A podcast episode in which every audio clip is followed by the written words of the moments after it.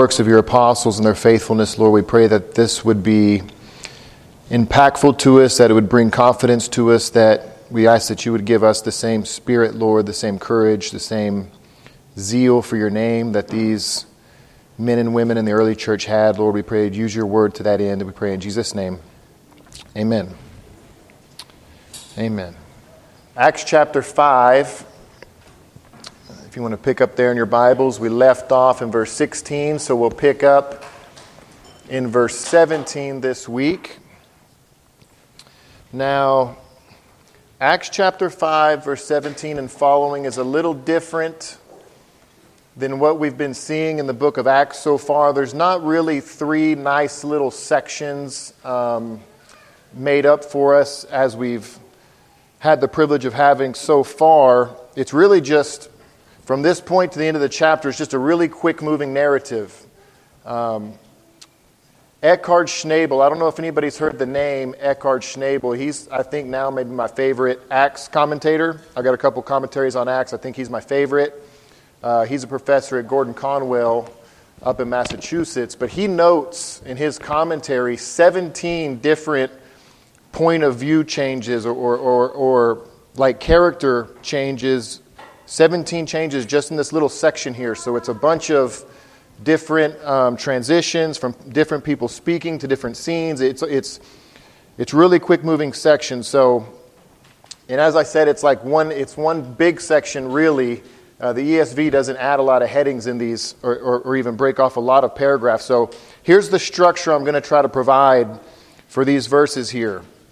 Number one, we're going to see the rearrest and the escape of the apostles from prison. And I'm saying rearrest because if you remember back in chapter 4, they've already been arrested before. Now they're being rearrested. Uh, secondly, we're going to see uh, a subsequent re rearrest of the apostles. They're going to get arrested again. Then we're going to see Gamaliel's argument, or I think the ESV calls it the Council of Gamaliel. And then lastly, we're going to see the re re release of the apostles followed by their continual work to spread the gospel. So, kind of four little sections here. There's not a lot of like technical issues that I came across in the Greek or anything. It's it's pretty uh, quickly flowing. There is one kind of significant issue concerning the question of biblical inerrancy that we're going to look at. Uh, there's some debate that comes up uh, in one little section here. We'll, we'll, we'll stop and, and notice that. But really, we're just going to do it what we normally do. We're going to walk through the text. We're going to make some applications. You all free to interact as much as you like. So let's begin. The apostles are rearrested and their miraculous release. Verse 17. It says, But the high priest rose up, and all who were with him, that is, the party of the Sadducees, and filled with jealousy, they arrested the apostles and put them into public prison. The high priest rose up and all that were with him. And what, what's the great evil that's going on that's causing the high priest to need to raise up and address these apostles? Well, if you look back at verse 12 and following, some of the atrocities that the apostles are committing are mentioned here. For instance, in verse 12, it says, Many signs and wonders were regularly done among the people by the hands of the apostles. Verse 15 says, So that they even carried out the sick into the streets and they laid them on coats and mats, that as Peter came by, at least maybe his shadow might fall on some of them. And all were being healed. So there's no evil going on here, just good deeds performed by the apostles. And the text actually tells us here that the motivation for the, for the raising up of the high priest and the Sanhedrin here is a motivation of nothing more than simple jealousy. They're jealous of the apostles. And I thought that was kind of interesting that the Bible tells us that because remember that the book of Acts in particular is not simply church history. We actually have for us inspired church history. And so we actually get insights and clues into things like people's motivations for why they do things. I mean, how would we know the motivation was jealousy God knows their motivation was jealousy, and He puts that into the scripture for us. So we get insights that just a normal history or normal church history doesn't give us. We get inspired church history in the book of Acts. Now, they're jealous because the, the Jewish leaders love their prominence in the society, like Jesus says. They love being the leaders, they love their special place amongst the people, they love their greetings. But now the, the people are looking elsewhere for their spiritual uh, leadership, their spiritual um, direction. And so they feel like they have no choice but to arrest these perpetrators of good. So they're going to arrest the apostles, but the Lord would not have it be so easy, so simple. Verse 19. But during the night, an angel of the Lord opened the prison doors and brought them out, and said, Go and stand in the temple and speak to the people all the words of this life. And when they heard this, they entered the temple at daybreak and they began to teach. Now, when an angel of the Lord appears and lets you out of prison and gives you instructions, uh, you respond, you obey, and you don't sleep in. It says that they, at daybreak, they entered the temple and they began to teach the people. And what were they to teach? Well, it's a very, I think it's a very interesting phrase that the angel speaks here. It says that they're supposed to teach all the words of this life. All the words of this life. Now, I kind of just thought, as I, as I thought about that, the reality that the call to the church is not simply to preach the gospel message in a sense of, of the gospel message that we preach to convert sinners or, just to, to get them justified. Um, the call for the church is actually to preach all the words of this life, and we kind of see that happening in, in a couple different instances. So you may have some people in the church who are kind of dedicated to that, that outward call of the gospel where, by which people get saved.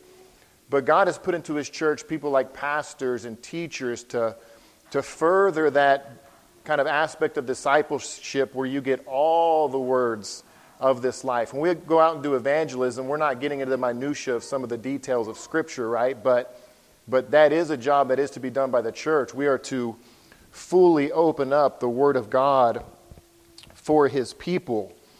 And I thought about how Paul was able to rest in the fact that he had fulfilled his ministry in this way. Uh, in Acts chapter 20, as he's speaking to the Ephesian elders, he's able to say this. Paul says, Therefore I testify to you this day that I am innocent of the blood of all, for I did not shrink from declaring to you the whole counsel of God. So Paul had done this. Paul had taught all the words of this life. And I think this is a perfect example, this phrase given by the angel is a perfect example by what we do here, by verse by verse exposition of books of the Bible is so good and so right. Um, because if you don't do that, it's really hard to teach all the words of, the li- of this life if you're not teaching all the words of this life. Um, and we've all kind of seen how there can be, it can be problematic simply to do topical messages or simply to do bits and pieces. But we want to teach all the words of this life, just as the angel commanded the apostles here. Now, pick up in the second part of verse 21. I'm going to read a good section here. Now, when the high priest came and those who were with him, they called together the council, all the senate of the people of Israel, and sent to prison to have them brought. So they're, trying, they're, they're calling to bring the, the apostles out of the prison here. They're going to call them to the, before the council.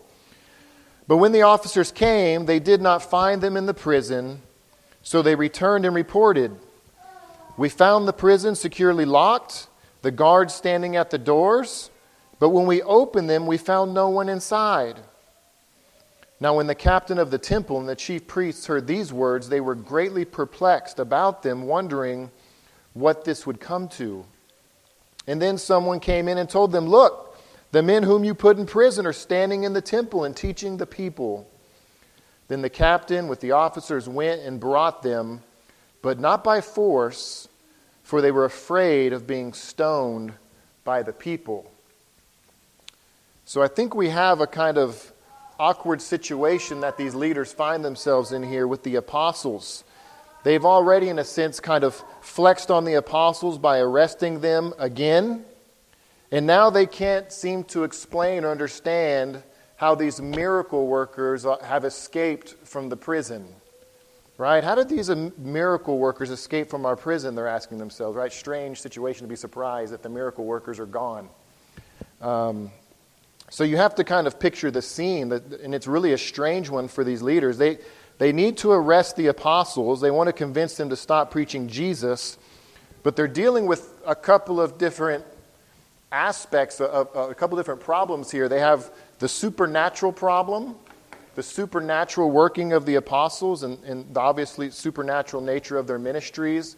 And they have this natural concern, you could say, the concern for the people, that the people might stone them.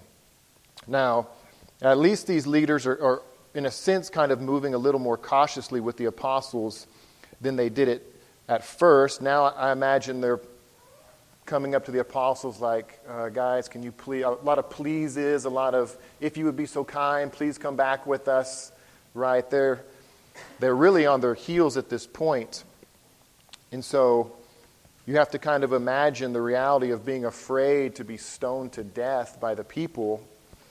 Here it says the captain with the officers go and retrieve the apostles. The, the leaders themselves don't even show up. And to me, the interesting thing that Luke notes here is the leaders aren't so afraid of the supernatural repercussions or aspects of the apostles' ministry. They seem to be more worried about just the natural reaction of the people. They're afraid of being stoned versus, hey, these miracle workers, I'm opposing these miracle workers. You would think they might be more concerned about the implications of that. So, really, it's just a picture of the ultimate fear of man as opposed to the fear of God.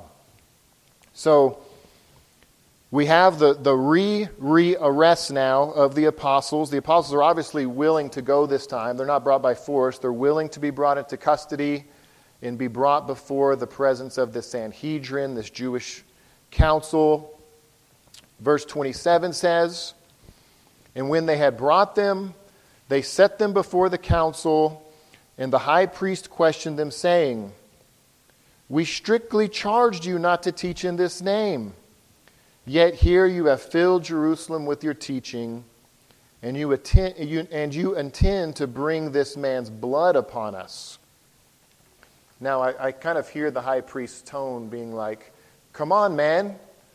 We told you not to teach in this name. Like, who, we're the Sanhedrin. Who doesn't listen to us? Like, how are you guys still doing what we warned you guys and commanded you guys not to do?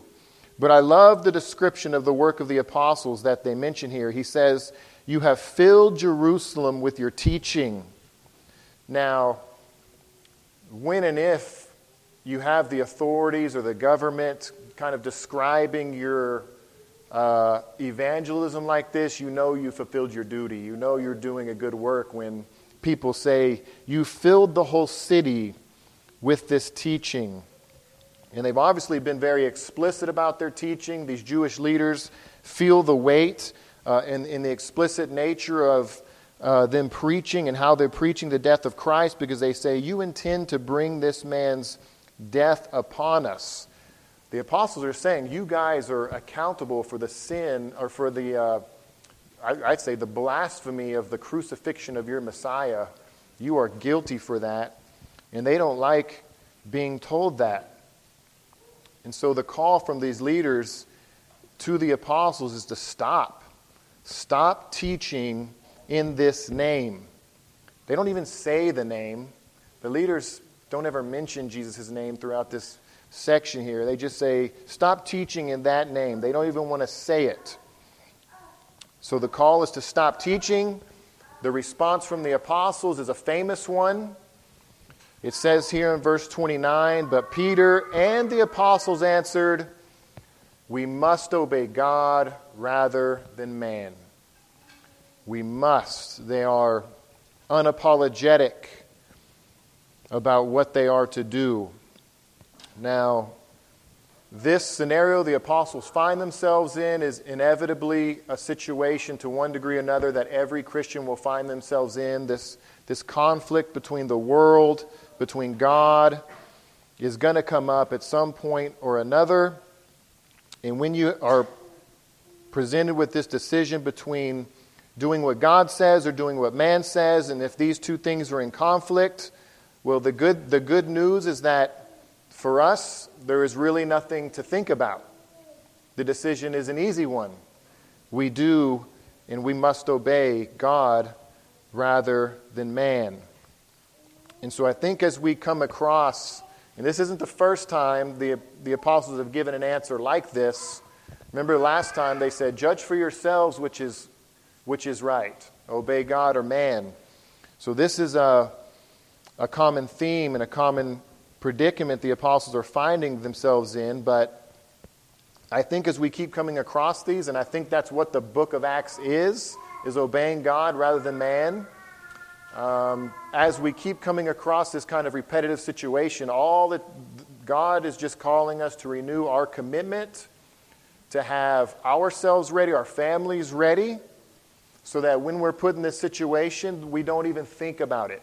Our, our natural reaction is to obey God rather than men. I mean, that's why, that's why God has us, like here right now, reading this, is to prepare ourselves for the future. That's why we're here, is to see this and to um, see the apostles as our example for this conflict between God and man that is the Christian life.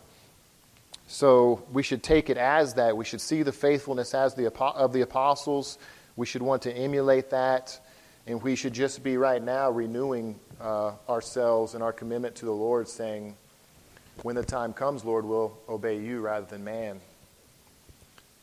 You want to be prepared for something like that. You don't want to get caught on your heels when something comes up and you're not sure, like, well, do I really need to? I mean, this is, this is why these scriptures are here for us. Now, the apostles go on to kind of explain why, they're, why, they're, why they have this conviction, why they're so constrained to speak so boldly and so unapologetically that there's really no doubt in the minds of the apostles about the reality of what has been occurring there in Jerusalem. There's no doubt in their minds about what God has accomplished through Jesus Christ and what the response of man is to be to this revelation. And so here is their explanation of why they cannot stop preaching Jesus. Verse 30, their explanation. The God of our fathers raised Jesus, whom you killed by hanging him on a tree.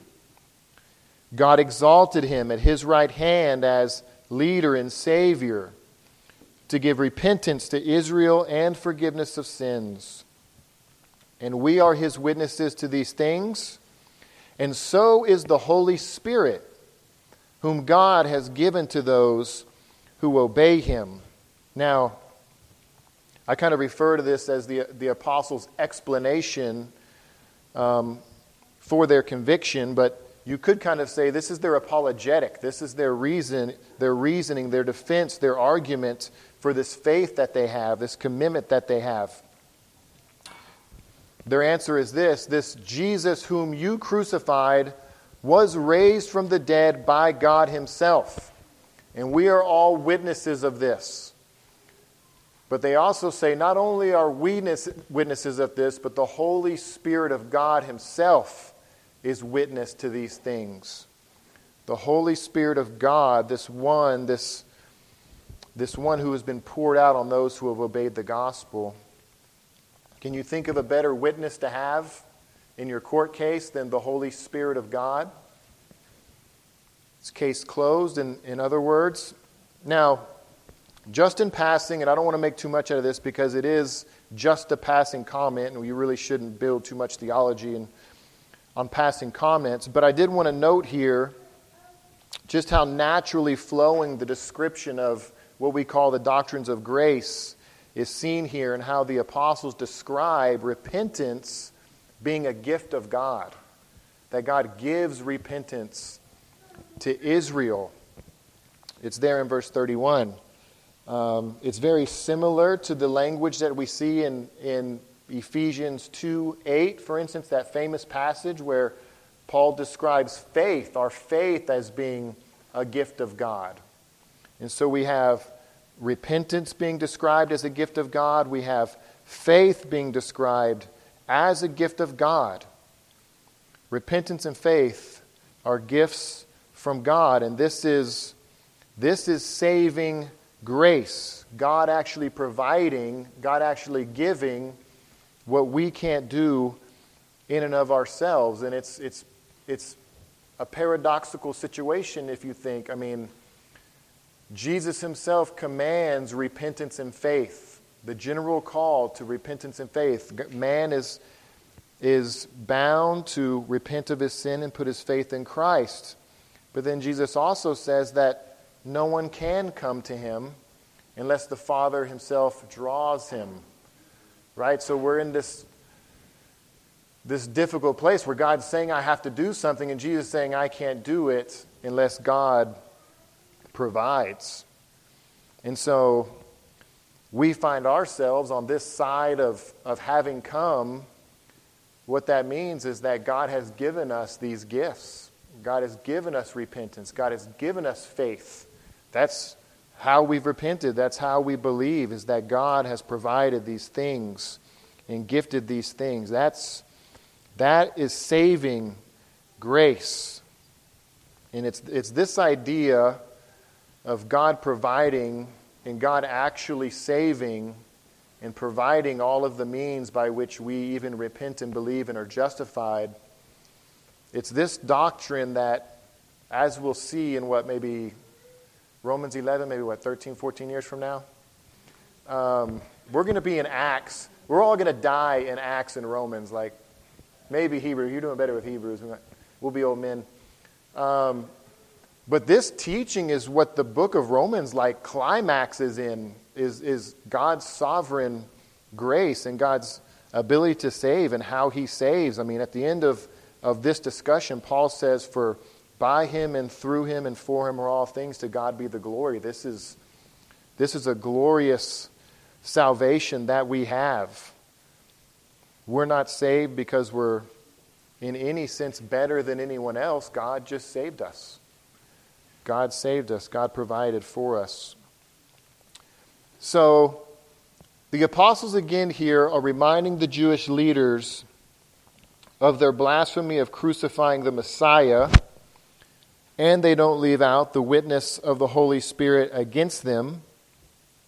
Verse 33 now. When they heard this, when they heard the resurrection of Jesus Christ, when they heard that they had crucified the Messiah, when they heard that the apostles were witnesses, when they heard that the Spirit of God was witness, when they heard this, they were enraged and they wanted to kill them. Now, now, again, I'm kind of jumping back again to what I just talked about. Speaking of the grace of God, if you remember from back at Pentecost, back in Acts chapter 2, there Peter gives the exact same presentation of, of what had occurred. He talked about the death of Christ. He even talked to the Jews there that they had nailed the Messiah to a cross by the hands of godless men. You remember that same phraseology. But in that instance, in Acts chapter 2, God poured out the gifts of repentance and faith. If you remember, the response of the people was, What must we do to be saved? The conviction was there, the brokenness. They wanted to, they wanted to believe in, in Christ.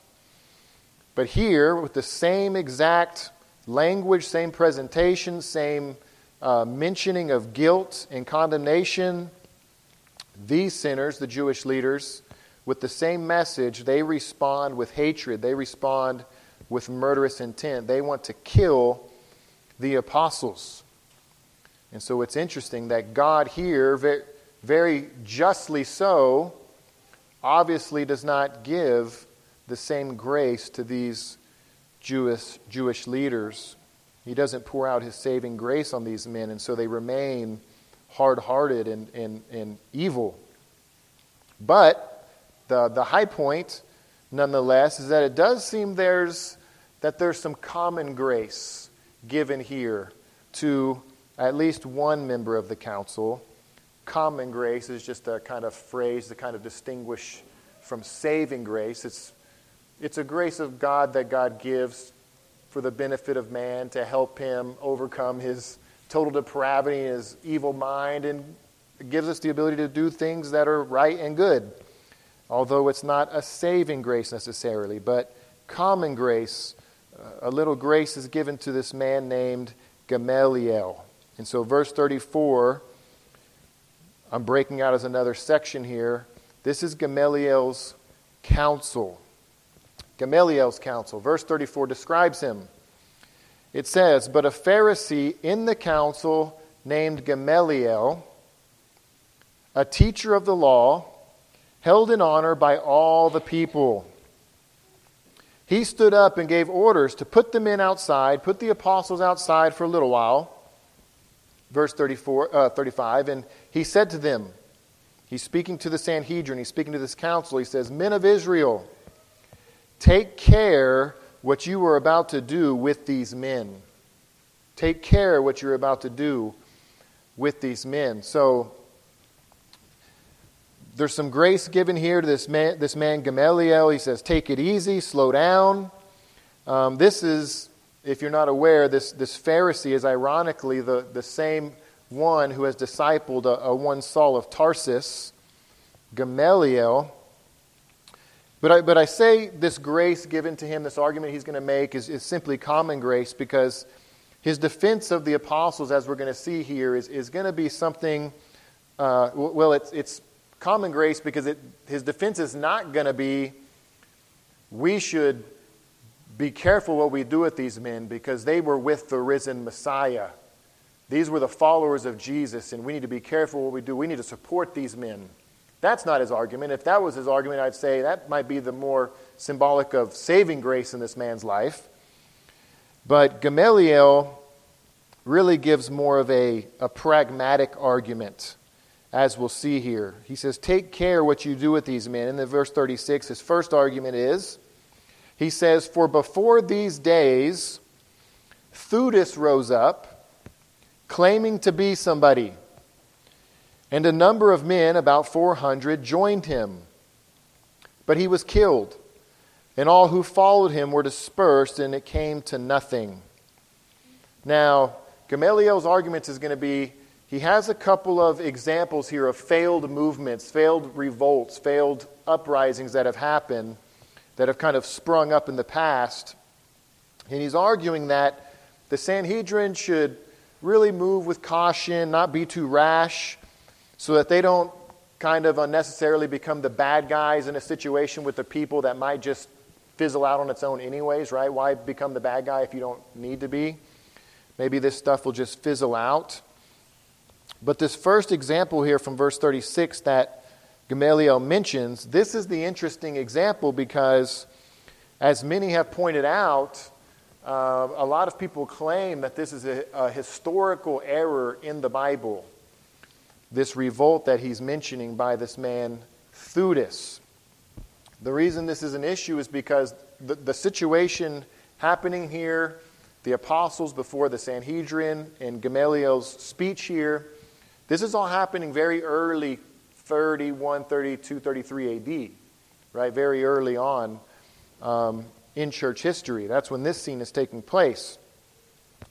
But the, the many who are making this accusation that this is a historical error, they're assuming that this revolt, this Theudas that Gamaliel's mentioning, is the Theudas that Josephus mentions in his history, which Josephus, Josephus mentions a Theudas uh, leading this revolt in the early 40s AD, and he even links it to the rulers that are in place at that time. So there's this historical timing that can be made for this revolt of this Theudas. So Josephus says this, this Theudas, this account and this revolt of Theudas actually happened a decade after this scene is occurring. Um, how might, how might you guys maybe respond to that kind of claim by somebody saying, well, I mean, we know the Bible's not, the, we know it's not inerrant. We know it's not the Word of God. I mean, it's just a, history book put together by man. They make historical errors. Here's one right here, obviously. Josephus says this didn't happen until a decade later when these guys couldn't have possibly even known about that. So obviously, Acts is written much later, right? And re, you know, all of that, that whole jive. How would you guys maybe respond to that claim? If somebody put you on the spot. Have you ever heard that? Has anybody ever heard that claim before, that one? That's like a new one?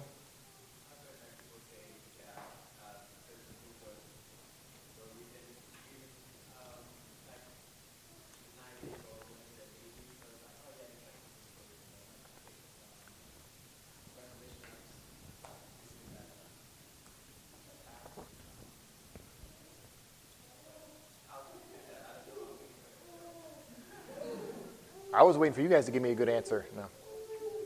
What would you say? Yes, sir.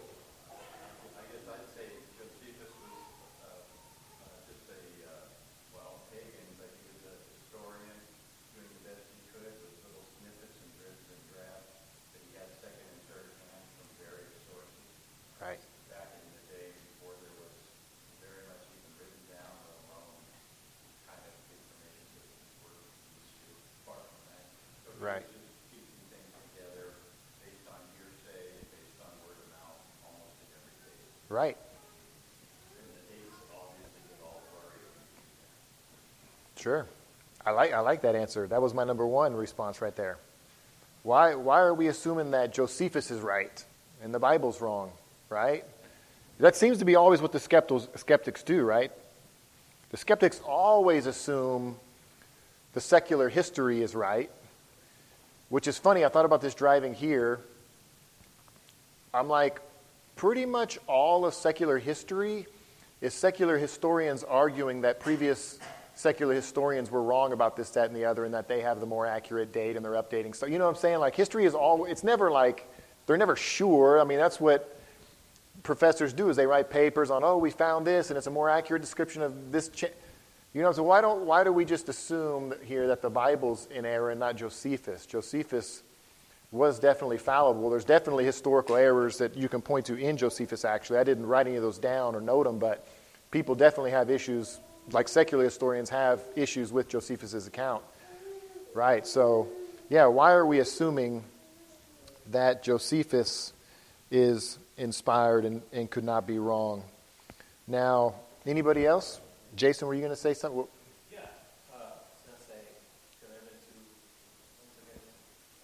Theudas? I think I'm saying that right. I don't know.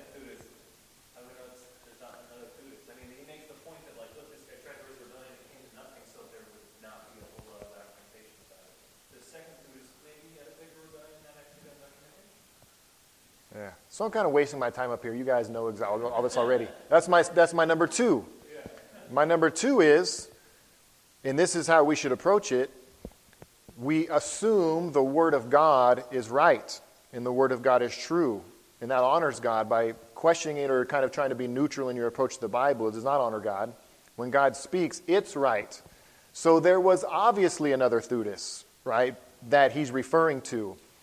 Now, to kind of support that idea, um, and I think I've mentioned it before, uh, but Gleason Archer has a book called The Encyclopedia of Bible Di- uh, Difficulties. I recommend everybody. You can get it super. It's used. You can get it cheap off Amazon, probably like five, ten bucks. But it's a, it's an encyclopedia of Bible difficulties. And what he does, he goes through all the difficult passages throughout the whole Bible. So maybe in the book of Acts, I think he has maybe five to ten different, you know, problem passages that people have questioned, or you know, and he just kind of works, walks you through it. His argument there is that well, obviously there was another Theudas uh, the revolt was only 400 men, so it wasn't so big that you know it might be documented, you know, everywhere in history that Josephus would have known about, or anybody else for that instance. 400 is not a huge revolt, but there was obviously another re- revolt, and he talks about the commonality of the, the name Theudas. Um, how that's a common name. It's it's a common name, just like the next name, just like the next name Judas. Uh, this next revolt that's going to get mentioned. So there definitely was a lot. It wasn't one Theudas. So if the you know um, so, so, anyways, you guys were spot. Well, Gleason Archer actually, actually also notes the possibility. Uh, Theodorus was another uh, revolt that happened in 6 AD, And he's saying Theudas could just very well be a short for that, that name of that previous revolt because the names, Gleason Archer, um, who wrote this book, I think he knows like 13 Semitic languages. Um, the only reason I know that is because there was a debate that occurred um, years ago where this this Christian apologist was making some argument. He was arguing against the Muslim Shabir Ali, and Gleason Archer was in the front row, and he was making some argument about the Arabic, and he said, he, he called the Gleason Archer in the crowd and said, Isn't what I'm saying correct the way I'm in, interpreting the language issue here? And Gleason Archer like affirmed it, and that was like the end of the subject. So, yeah, Gleason Archer's an interesting, interesting guy. But yeah, it could it obviously was whether there was another Theudas. No necessary biblical uh, you know, error here. It's just, what I would say, it's just unbelief and the desire to find error. That's all that is, is when you assume the Bible's wrong. So, what about Gamaliel's next example? Gamaliel gives another example, verse 37. He says, After him, after Theudas' revolt, he says, After him, Judas the Galilean rose up in the days of the census and drew away some of the people after him. But he too perished, and all who followed him were scattered. So, in the present case, I tell you, keep away from these men and let them alone. For if this plan or this undertaking is of man, it'll fail. But if it is of God, you will not be able to overthrow them, and you might even find yourself opposing God. Now, to me, this, this whole argument of, argument of Gamaliel sounds more like Pascal's wager than conviction of the Holy Spirit that these apostles are true and right in what they're, they're preaching. But the Lord uses the reasoning of Gamaliel to, to, in a sense, spare the lives of his apostles. He uses this. Because it says here at the end of verse 39, speaking of the council, it says, So they took his advice. The council submitted to this argument by Gamaliel. Gamaliel was a very honored, high respected member of the Sanhedrin, even though he was a Pharisee and, and, the, and the Sadducees were at some at reigning at this juncture in history. They were kind of the prevailing political group, I guess you could say. But they took his advice. So verse 40 says, And when they had called, called back in the apostles, they beat them and charged them not to speak in the name of Jesus and let them go. Now that's that's kind of interesting to me is that Gamaliel gives his speech, they submit to it, so they bring the apostles in and beat them anyways. It's like that they don't seem too convinced, I guess you could say.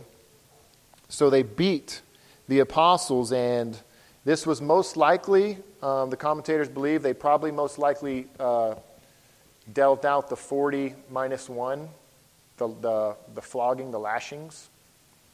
And this is all the apostles. It's not just Peter. It's, it's constantly been speaking in the plural. The apostles were brought before the Sanhedrin and they were given the 40 minus 1. They, they give you 20 lashes across the front. They roll you over. They give you 20 lashes across the back. Um, Many people have died just from this, this punishment. It's brutal. But the apostles now, all of them, carry in their bodies the marks of Jesus Christ at this point, right? Because you will scar up. It's opening you up. You're, it's brutal. But I just put the little note before you kind of condemn uh, this kind of punishment in your mind as being like barbaric or evil. Uh, the, 40, the 40 lashes was a command from God back in Deuteronomy 25. 25. So there is a time and place for severe punishment, obviously. God commanded it. Um, it, it, it, was, it was kind of like a general punishment given for just uh, different punishments that could be dealt out by a judge uh, when, when there was uh, law breaking so I just put the note the sin of the leaders is, is not the prescribed punishment, but the fact that they're punishing the righteous. So all the apostles are flogged, the flogging's handed out. The apostles at this point are surely a bloody mess. They're surely in agonizing pain. Can you imagine? I mean, I've, I do not know that I've ever felt anything. I mean, I've had kidney stones, which they say is worse than having a baby, ladies. Um, but what is that, like a million kidney stones at one time? I mean, what is flogging? I mean, I can't imagine. The, I mean, a spanking, you know what a spanking feels like. It stings in one little place, but it's not ripping your flesh open. It's not all over your body. Imagine for what, days, weeks, you can't even sleep. Well, I'm a side sleeper, but I mean, you're, you're all over. You're just messed up. You're all messed up. So think about the apostles there. We must obey God rather than men. And they get lit up for it. They get flogged. Verse 41 says that they left the presence of the council rejoicing. They left the council rejoicing. Rejoicing in what? That they were counted worthy to suffer dishonor for the name. Can you imagine? I said, Behold the grace of God. Behold the grace of God to count it all joy when, when I think of various trials, I don't think about being flogged. But they were flogged. They had the grace of God to fill up what is lacking in Christ's afflictions. And they have the grace of God to live out Matthew chapter 5, verse 10 and following. Blessed are those who are persecuted for righteousness' sake, for theirs is the kingdom of heaven. Blessed are you when others revile you and persecute you and utter all kinds of evil against you falsely on my account. Rejoice and be glad, for your reward is great in heaven. For so they persecuted the prophets who were before you. So the apostles get to join the ranks of those who came before and were persecuted for Yahweh's sake. And it says in verse 42 and every day, every day, which must include the next day, in the temple and from house to house, they did not cease teaching and preaching that the Christ is Jesus. They did not cease, they were faithful. So, this is where we are in church history.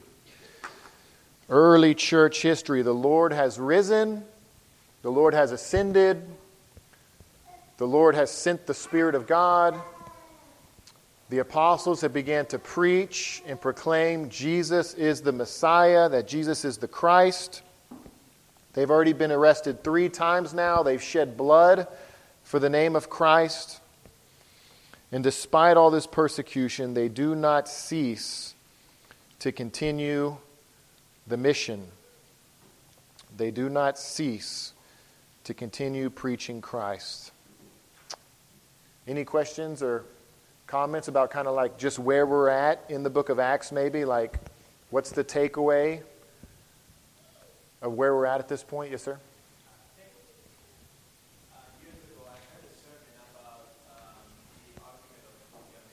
Hmm.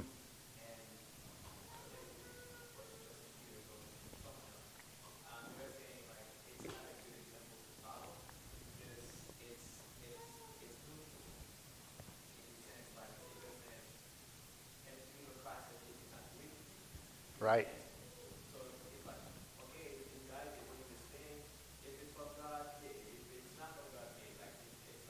Right.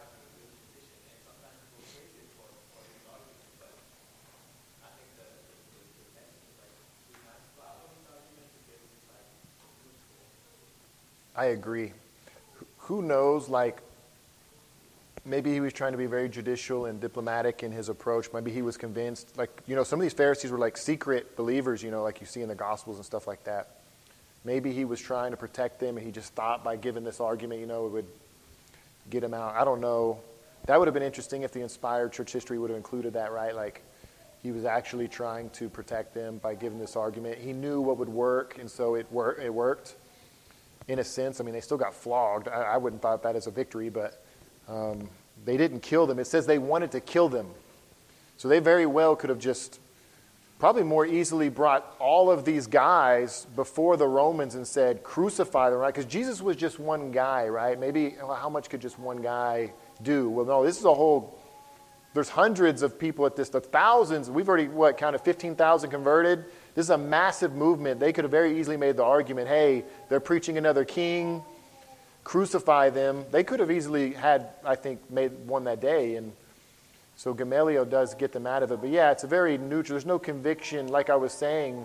You know, like Pascal's wager is like, well, we should believe in Jesus because if it's true, then we're good. And if it's not true, then, you know, none of this really matters and we just die and, you know, nothing happens. That's Pascal's wager. There's no, there's no f- belief in the reality there. You're just kind of placing a bet, taking your chances. We're not taking our chances. Um, God has fully revealed himself since the beginning of time. I mean, there's no question about who Yahweh is. There's no question about Jesus being his son and fulfilling all of the Old Testament scripture. I mean, it's not a it's not a percentage game here, right? That's the only reason these guys would go out rejoicing after being flogged is being fully convinced of who Jesus Christ is. So again, I think, and we're so early in the book of Acts, but the more I think about it, it's like this is just the story of Acts, like as you go, just persecution and faithfulness, persecution and faithfulness. Like this is the picture that God's saying, this is the Christian life. Persecution, remain faithful. That's it. And so, man, it's a long book, and a lot of that, I think God ha- wants to fully convince us uh, that we need to be ready to be faithful despite what comes. We pray that this will just be one more one more encouragement to you guys. Let's let's pray. Well, Father, that is my prayer, Lord, that you would use your word as sanctifying grace, Lord, that it would settle in our hearts and our minds just one more time, Lord. We need as so many just so easily fall away, Lord, and compromise, Lord, we don't want to be those. We want to be numbered with the faithful, Lord. We want to be associated with your prophets, with your apostles, with the true followers of Christ. We want to have great reward when we enter into heaven, as these men certainly gained by their suffering and their faithfulness. Lord, help us to encourage one another. Lord, help us to be there for one another when this happens. Lord, they weren't doing this alone. Christ suffered alone. The apostles had each other. We thank you for this church. Lord, we pray you'll keep us. In Jesus' name, amen.